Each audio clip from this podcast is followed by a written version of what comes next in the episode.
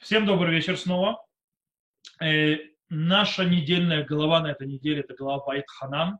В принципе, это после 9 ава. Очень странно перед 9 ава говорить о главе Байт Ханан. Потому что глава Байт Ханан всегда ассоциируется уже с семью недель, начало семи недель утешения. То есть э, то, что называется э, автород Денехамата, то есть когда уже начинает утешение и так далее, а мы как бы еще перед 9 авом. То есть у меня еще хазон Ишаяу бен Амос, то есть видение Ишаяу бен Амоса, звучит в ушах до 9 августа, не пришли плач Иеремия еще. Но мы все равно уже займемся главой Ваэт Ханан. И мы нашей главе Ваэт Ханан займемся очень интересной вещью, как мы помним, то есть у нас пока Мушарабейну повторяет многие вещи, и мы займемся описанием дарования Тора, точнее Синайским откровением. Синайским откровением дело в том, что в нашей недельной главе, в главе Ваэт Ханан, все знают прекрасно, это еще одно место, где кроме главы Итро, где появляется 10 изречений, а Сарта Деброд. Также у нас есть описание в нашей недельной главе э, Синайского откровения. Более того, Синайское откровение в нашей главе появляется как минимум, то есть как минимум три раза. То есть как минимум три раза, а это описывается, причем в разных видах, то есть, да, Синайское откровение. И мы сначала, то есть, прочитаем вообще, то есть, эти виды, и мы попробуем разобраться, почему э, Тора, почему Шарабену в своей речи, в речи, и почему Тора приводит эти несколько раз именно вот это вот э, описание э, Синайского откровения, в чем тайный смысл этого дела, и попробуем разберемся, разобраться. Окей, начнем мы, как мы сказали, э, с трех мест, то есть описание, то есть прочитаем эти три, три места, в которых появляется описание э, Синайского откровения, э, чтобы как бы немножко получить то есть, картину, увидеть в общие вещи, которые есть среди них, найдем их. То есть попробуем найти общее. Итак, этому в 4 главе находимся, э, в 9 стихе начинается так. Только берегись и весьма оберегай душу твою, чтобы не забыл ты тех дел, которые видели глаза твои, и чтобы не ушли они за сердца твоего во все дни жизни твоей, и поведай о них сынам твоим и сынам сынов твоих о дне, когда ты стоял перед Господом Богом твоим при Хореве. Кстати, тут обратите внимание, слово Синай в книге Дворим не появляется почти кроме одного раза. Потому что на связи с Синайским откровением. Там будет слово Хорев. Тогда как в книге Шмот, например, в основном, то есть э, слово Гар Синай, Синай, Синай и так далее. Э, здесь только в основном Хорев. Так вот, перед Господом твоим при Хореве, когда сказал мне Господь, собери ко мне народ, и я возвещу им слова мои, чтобы научились они бояться меня во все дни, которые они живут на земле, и чтобы учили и сыновей своих. И приблизились вы и стали под горой, а гора горела огнем до сердца небес, мрак, облако и мгла. И говорил Господь вам из среды огня голос слов вы, голос слов вы слышали, но образа не видели, только голос. Первое описание Синайского откровения. Второе описание Синайского откровения, причем появляется еще раз в нашей же главе, в 4 главе, только это уже чуть дальше. 32 стих. «Ибо спроси о временах прежних, которые были до тебя со дня, в который Бог сотворил человека на земле, и от края, до, и от края неба до края неба, сбылось ли когда подобное этому великому делу, или слыханное подобное всему? Слышал ли народ глаз Бога, говорящего среди огня, как слышал ты и остался в живых? Или э, попытались ли божество явиться, взять себе народ из среды народа, испытанием, знамением, чудесами, войной, рукой, крепкой мышцы, простерты ужасом великим, как все, что сделал для вас Господь Бог ваш Египт, видите перед глазами вашими. Тебе дано было видеть, что ты зна, чтобы ты знал, что Господь есть Бог, нет более кроме Него. С неба дал он тебе слышать глаз свой, дабы научил тебя, и на земле показал тебе великий огонь свой, и слова его слышал ты из среды огня. Окей? Второе описание. Второе описание, э, следующее описание в нашей недельной главе, но это уже пятая глава, то есть по делению на, главу, на главу. То есть это, э, и это э, мы читаем дальше, там есть в принципе третье описание, и это начинает, оно длинное относительно, это аж продолжать с 4 по 23 стих. Мы тут немножко поскачем по нему.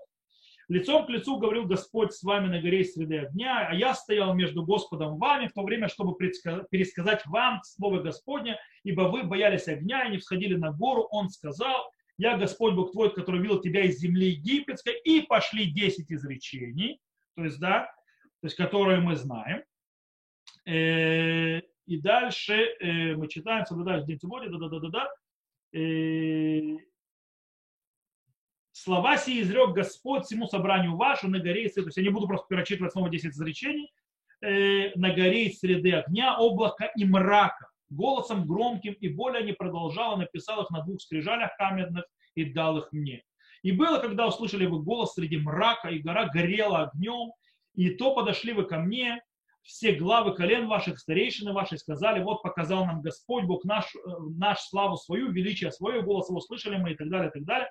В этот день мы видели мы, что Бог говорил с человеком, и тот остается в живых. Ну теперь зачем нам умирать? Ведь пожрет нас этот огонь великий, если мы еще будем слушать голос Господа Бога нашего, то умрем.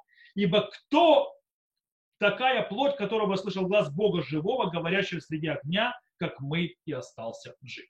Окей, три описания. Три описания Синайского откровения. Все три э, описания есть очень интересная характерная черта. Во всех трех описаниях, то есть у них есть разные темы, мы сейчас разберемся с их разными темами, но то, что да, у них и общее, есть во всех трех местах описывается, что голос говорил из огня. Да, голос Всевышнего говорил из огня.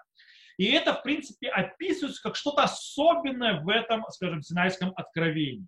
То есть, в принципе, что-то характеризующее особенно э, вот это вот э, видение, которое было, или то есть то, что видел народ Израиля. И действительно, кстати, если мы откроем книгу Шмот, то, то мы тоже там увидим очень интересный момент, что огонь, облако и так далее тоже является, скажем так, весьма э, центральным аспектом, описывающим Синайское откровение. Э, Сейчас, если вы хотите, я могу открыть книгу и прочитать вам, то есть, да, как там это звучит. Э, это у нас в главе Итро. То есть там идет такой следующий текст, 18 э, стих. А гора Синай дымилась от того, что не сошел на него Господь в огне, и восходил дым от нее, как дым из печи, и тряслась вся гора чрезвычайно, и звук шафара становился сильнее и сильнее. Моше говорил, и Бог отвечал ему голосом. Это книга Шмот, то, что мы знаем. Окей, в принципе, э, кстати, очень интересный момент, что огонь, э, э, то есть огонь используется в книге Дворим, то есть тоже как имеет особое значение там, повторяется много-много раз, э, семь раз повторяется слово огонь, то есть это показывает, что есть важность в этом. Окей, но мы все равно попробуем разобраться с очень интересной вещью. Мы сразу должны задаться вопрос, зачем нам три раза отписывать Синайское откровение. Какой смысл? Три раза описывать Синайское откровение. Можно было одного раза. Э, давай, давайте попробуем э, ответить на этот вопрос. Но можно сразу обратить внимание, что он еще находится три раза описание, э, даже не, э, то есть два раза в одном главе, то есть четвертой главе, потом в пятой главе другое описание. Э, скорее всего, тройной повтор нужен для того, чтобы научить нам трем разным, э, скажем так, э, вещам, которые мы должны выучить из э, Синайского откровения. Нужно, кстати, обратить внимание на очень интересную вещь. В нашей недельной главе, и мы, у нас есть сразу в нашей недельной главе сречены две части из четырех частей книги Дворим. Сейчас объясню. Дело в том, что, в принципе, книга Дворим очень красиво делится. То есть все прекрасно знают, что книга Дворим состоит из четырех частей. Э, три первые, три части книги Дворим – это ре, три речи Муше, то есть, да, которые Муше говорит народу Израиля, и четвертая часть – это прощание с Муше, okay? смерть Муше. И дело в том, что между его речами то есть, четко видно границу, где речь заканчивается. Где она начинается, где она заканчивается, потому что тогда стихи переходят а говорить о Муше в третьем лице. То есть так Мушера говорит в первом лице, а потом они переходят в третье лицо, Э, таким образом, здесь четко проводится граница между одной речью и другой. Э, дело в том, что в нашей главе Вайтханан действительно есть две речи. То есть есть окончание первой речи и начало второй. И давайте сначала то есть, коротко обозначим эти три речи для того, чтобы понять. То есть, да, У нас так, с первой главы по четвертую, это первая речь Муше, называющаяся Неум истории, то есть, скажем так, историческая речь. В принципе, там Муше Рабейну рассказывает те исторические события, которые произошли с народом Израиля. Э, эта речь а, а, заканчивается описанием тремя городами убежища, убежищами, куда убивает э, убийца, который убил, э, скажем так, э, не, не. Это в нашей же главе, Вайтхана. После этого есть вторая речь Мушера Бейну, которая начинается в пятой главе книги Дворим и заканчивается аж на 26 главе книги Дворим. И она называется очень просто «Нума Мицвот». То есть, в принципе, речь, которая перечисляет всевозможные заповеди, которые Мушарабейну передает народу Израиля перед тем, как они будут заходить в землю.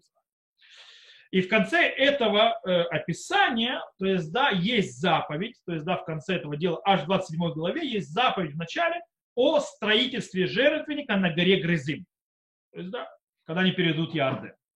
И третья часть, то есть, да, скажем так, последняя речь Муше, это с 27 главы книги Дворим по 30, это называется Нума Брит. То есть, в принципе, речь союза, то есть нового этого союза, который заключается, он называется ну, э, Брит Армот Муав, переходов Муава и так далее, которая, в принципе, идет до начала главы Ваелих. То есть, да, перед Рошана мы читаем глобально. Окей.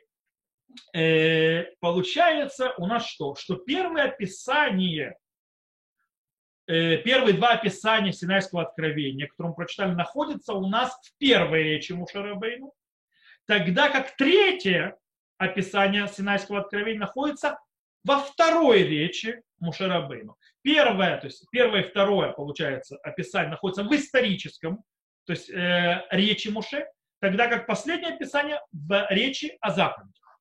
Естественно, появление э, описания Синайского откровения в разных э, видах речи Мушарабейну показывают, естественно, характер, о чем речь идет, и они, естественно, подходят под то, что хочет сказать Мушарабейну в своей речи. И это мы должны разобрать. И что мы там найдем? Мы найдем очень, очень интересные вещи. Итак, начнем первое описание. И также, как мы сказали, что второе находится где? Внутри исторического речи Мушарабейна. В этой речи Мушарабейну чем занимается? Он, в принципе, э, перечисляет и разные уроки, которые должен, должен народ Израиля выучить из тех исторических событий, которые произошли с народом Израиля в пустыне, э, особенно в отношениях между народом и Всевышним. И, в принципе, четвертая глава, то есть наша глава Итхана, это четвертая глава книги Дворим, это, как бы, скажем так, подведение итогов этой речи. Эта речь началась еще, еще в прошлой недельной главе.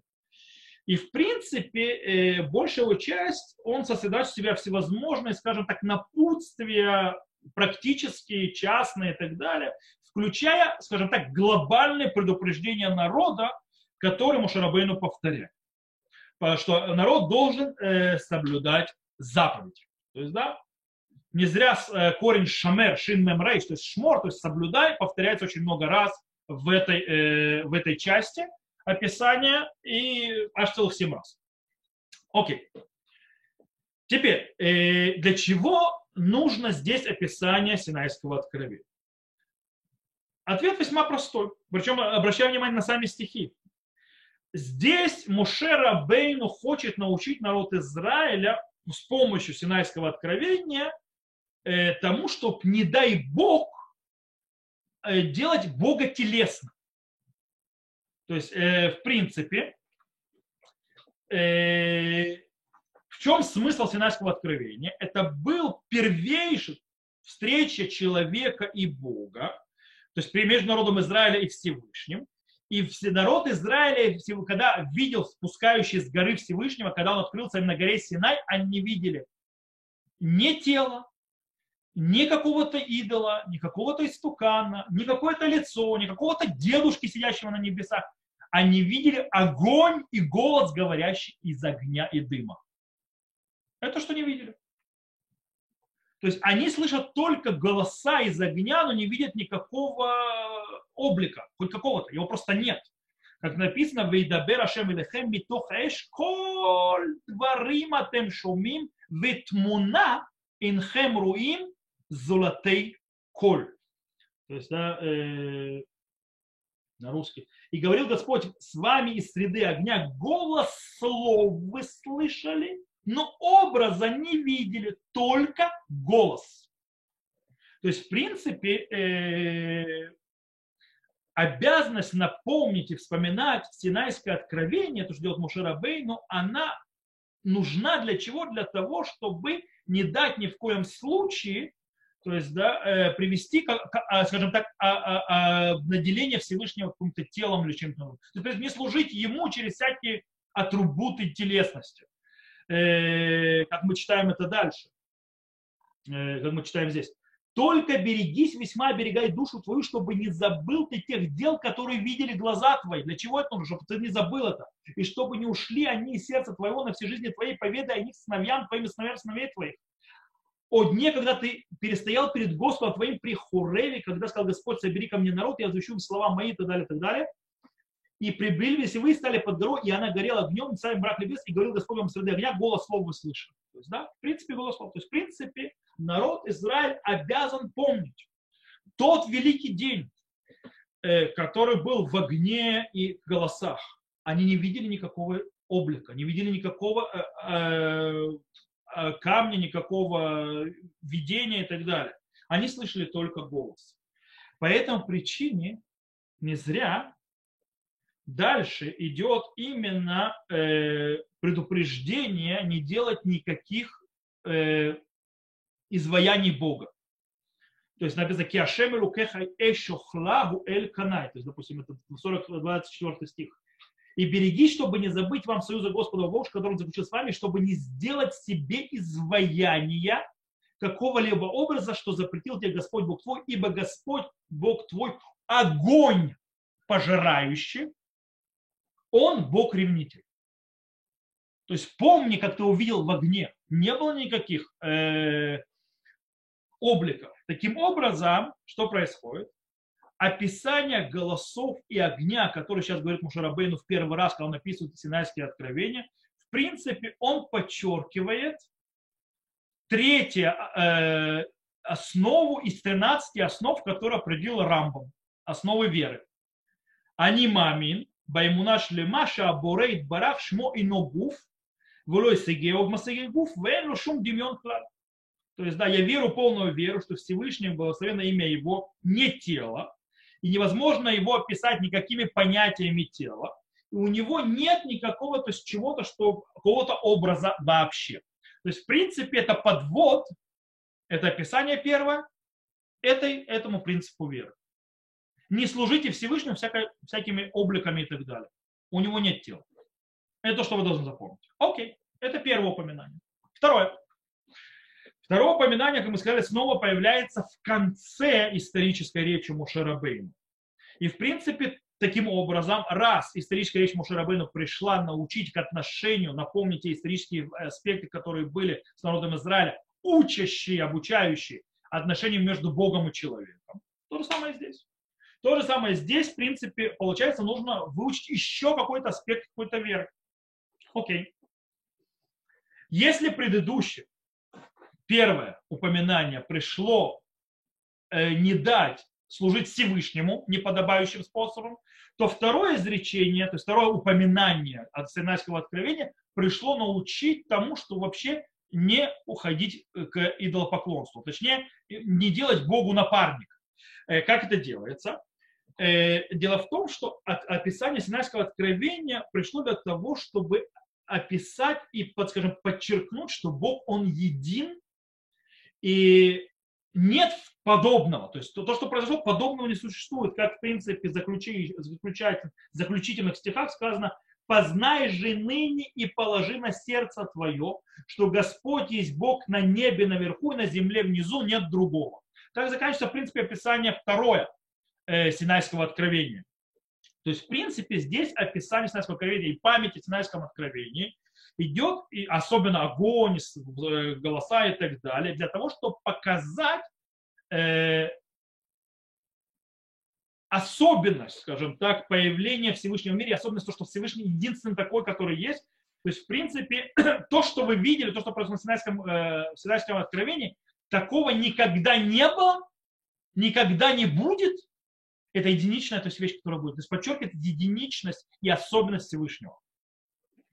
Как сказано, мы читали, то есть давайте что-то прочитаем. «Ибо спроси о временах прежних, которые были до тебя со дня, в который Бог сотворил э, человека на земле от края неба до края неба, сбылось ли когда подобное этому великому делу, или слыхано подобное всему? Слышали, слышал ли народ глаз Бога, говорящего из среды огня, как слышал ты и остался в живых? То есть такого никогда не было. Запомни. То есть, в принципе, это факт, что никогда в жизни до этого и потом тоже никакой цельный народ никогда не слышал Бога, говорящего из огня. Э, он должен доказать и вбить в голову, что Бог, Он единственный Бог, Он, он один и един. То есть, да, самая интересная вещь, тут есть некая, скажем так, параллель к, к трем заключительным казням египетским. Э, дело в том, что казнь египетской это три тройки, и потом отдельно стоит э, наказание первенцев. Так вот, в третьей тройке, зачем они пришли, как сказано в книге Шмот, Беавур тида эн камони чтобы ты знал, что нет подобного мне на всей земле. И для этого приходят э, эти две, три казни последние.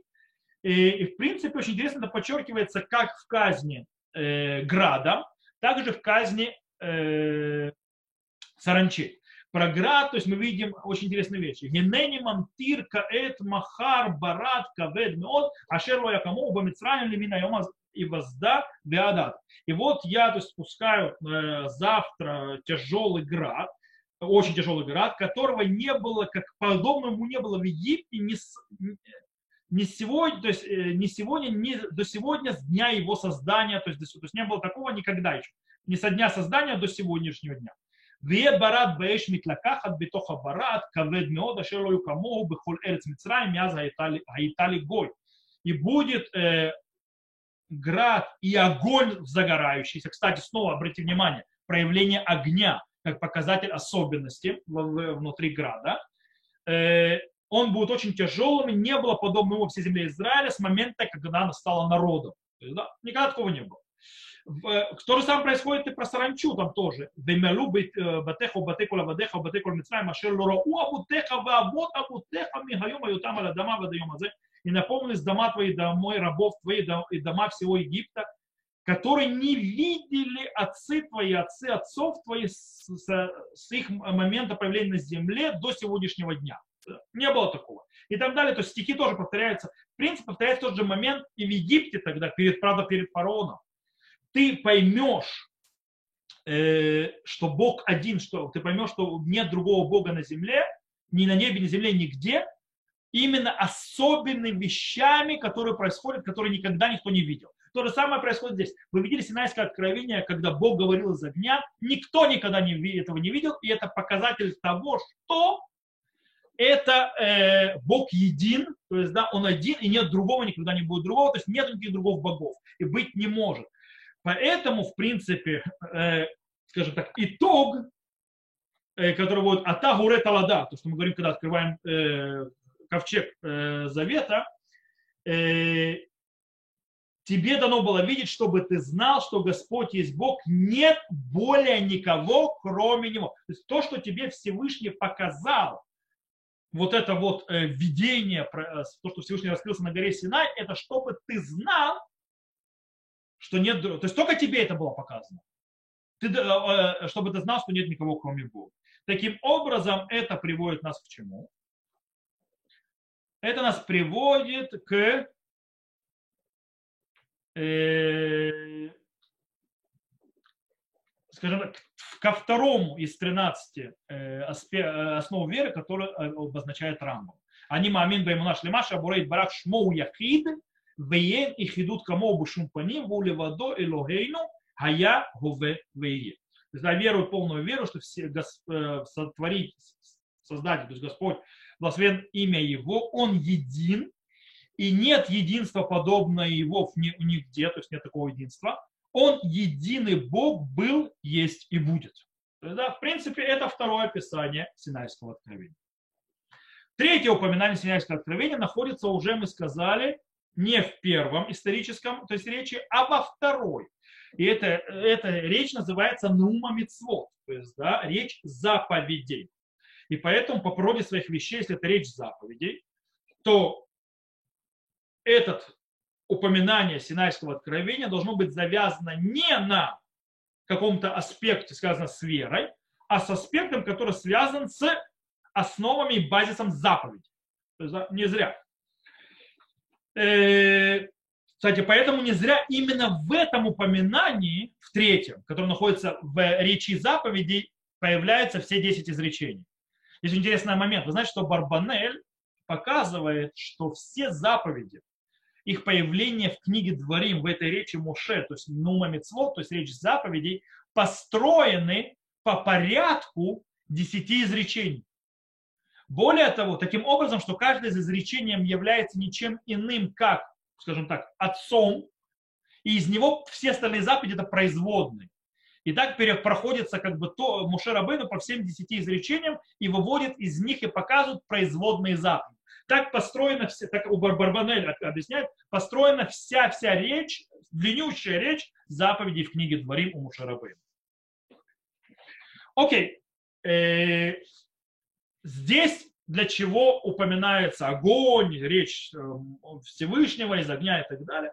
Для того, чтобы показать, что народ испугался. Почему? Что была причина их испуга? И что они сами попросили, чтобы Муше Рабейну был им посредником в разговоре между Всевышним и народом, когда будет даваться Тор. Как мы это читаем. Э, сейчас открою пятую главу. И, сказал, и сказали, вот показал нам Господь Бог наш славу свою и величие свое, голос его слышали мы среди огня. В этот день видели мы, что Бог говорит человеком, и тот остается в живых. Но теперь зачем нам умирать? Ведь пожрет нас этот огонь великий, если мы еще будем слушать голос Господа Бога нашего, то умрем. Ибо кто, какая плоть, которая бы слышала глаз живого Бога, говорящий среди огня, как мы, и остался жив. Что они ему говорят, Мушарабейну? Подойди же ты и слушай все, что скажет Господь Бог наш, и ты перескажешь нам все, что будет говорить тебе Господь Бог наш, и мы будем слушать и исполнять. Окей. То есть таким образом что происходит? То есть, да, для того, чтобы не подорвать, скажем так, э, истинность пророчества Мушера Бейну, Тора подчеркивает, что в принципе э, народ Израиля не получил напрямую Тору из уст Всевышнего, Э, только потому, что они сами попросили, чтобы было по-другому. Поэтому они не могут ставить под сомнение не пророчество Мушарабейну, не того, что вся Тора, которая дана э, народу Израиля, она была дана Богом через Муше, через пророчество Муше. То есть да, вся Тора, которая у нас, это Тора, которую передал Муше. И, и, и это для этого приходит вот это вот третье описание Синайского откровения с этим разговором из огня и так далее. И так далее. Таким образом, третье изреч... то есть третье упоминание Синайского откровения в нашей голове служит для чего? Для того, чтобы, скажем так, показать и закрепить нам еще два, две, точнее, основы из 13 основ Рамбама. А точнее, седьмую и восьмую основу, как она у Рамбама построена. Первое. Они маамин баймуна шлема шинуват мушера бейну алава шлом хайта амитит. Вишу хая авли невим лекудмим лефанав лебаим ахарав. То есть я верю, полную веру, что э, пророчество Мошера Бейну, э, благословенна память его, мир памяти его, было истинным, и он был отцом всех пророков, те, которые до него, и те, которые после него. Да? Это, а, то есть, это отсюда, для этого это приводится. Второе, они мамин баймуна шлемаши кола тура, а мецуя ата биадейну гияну тунали мошерабейну алава То есть я верю, полную веру, что Вся Тора, которая находится сейчас в наших руках, она была дана Моше, учителю нашему, то есть э, мир ему.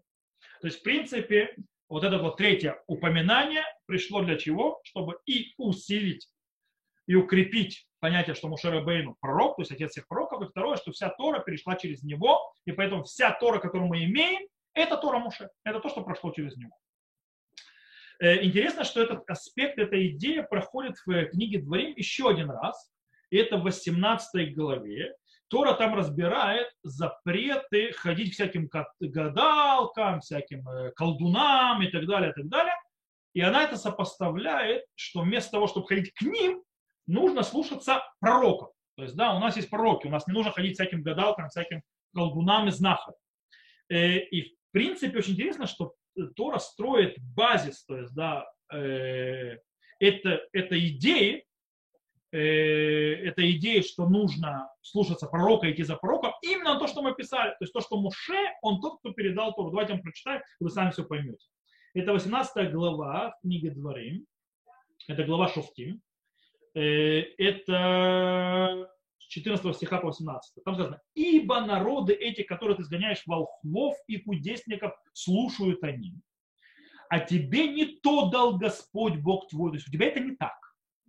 Пророка среди твоей братьев твоих подобного мне поставить тебе Господь. То есть Мушара Бен говорит, тебе как похожего на меня поставит Господь.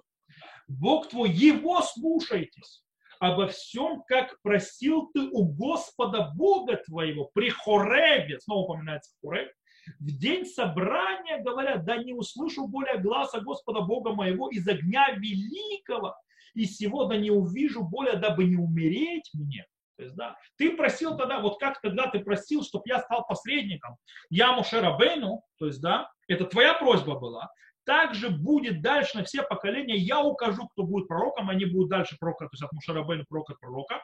И эти пророки, ты будешь их слушаться. То есть никаких волхвов, никаких это. Ты слушаешься через пророка. Это что происходит там. Э, окей. Несмотря на то, что мы все сказали, в принципе, мы сейчас разобрали три, э, почему три раза упоминается э, Синайское откровение, и каждый раз из упоминания, что он раскрывает нам, и что он несет, и что он хочет закрепить Всевышний, точнее, Мушерабейнус у народа Израиля, э, через, естественно, через Всевышнего, все-таки Тора от Всевышнего идет, это не должно нам стереть центральную вообще идею для чего, э, в принципе, произошло Синайское откровение именно так, как оно произошло.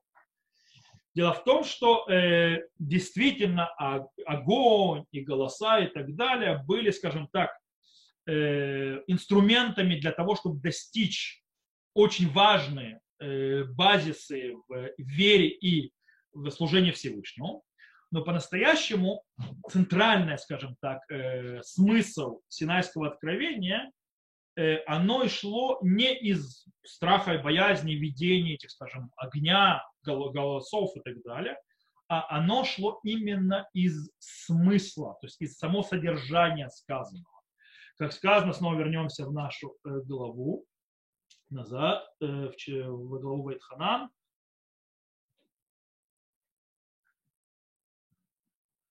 о дне, когда стал перед Господом Богом твоим при Хореве, когда сказал мне Господь, собери ко мне народ, и я возвещу им слова мои, чтобы научились они бояться меня во все дни, которые они живут на земле, и чтобы учили и сынов своих. Это идея. То есть, в принципе, центральная идея Синайского откровения в том, чтобы народ, научить народ бояться Всевышнего, трепетать перед ним чтобы они, на фоне чего? На фоне прослушивания слов Торы. Когда человек слышит слова Торы, когда он углубляется в слова Торы слышит их, это должно привести человека к трепету перед Всевышним, то есть, да, и это должно перейти его потомкам, то есть э, его потомкам, сыновьям и так далее, чтобы быть на связи. Все три, то есть три еще, скажем так, идеи, которые мы нашли по дороге, из описания Синайского откровения, так или иначе, как мы сказали, чтобы, не дай Бог, не думать, что не, чтобы, не дай Бог, не служить Всевышнему неправильным путем, то есть не приписывать всевозможному телесной функции, а также, чтобы, не дай Бог, не думать, что кроме Бога есть еще кто-то.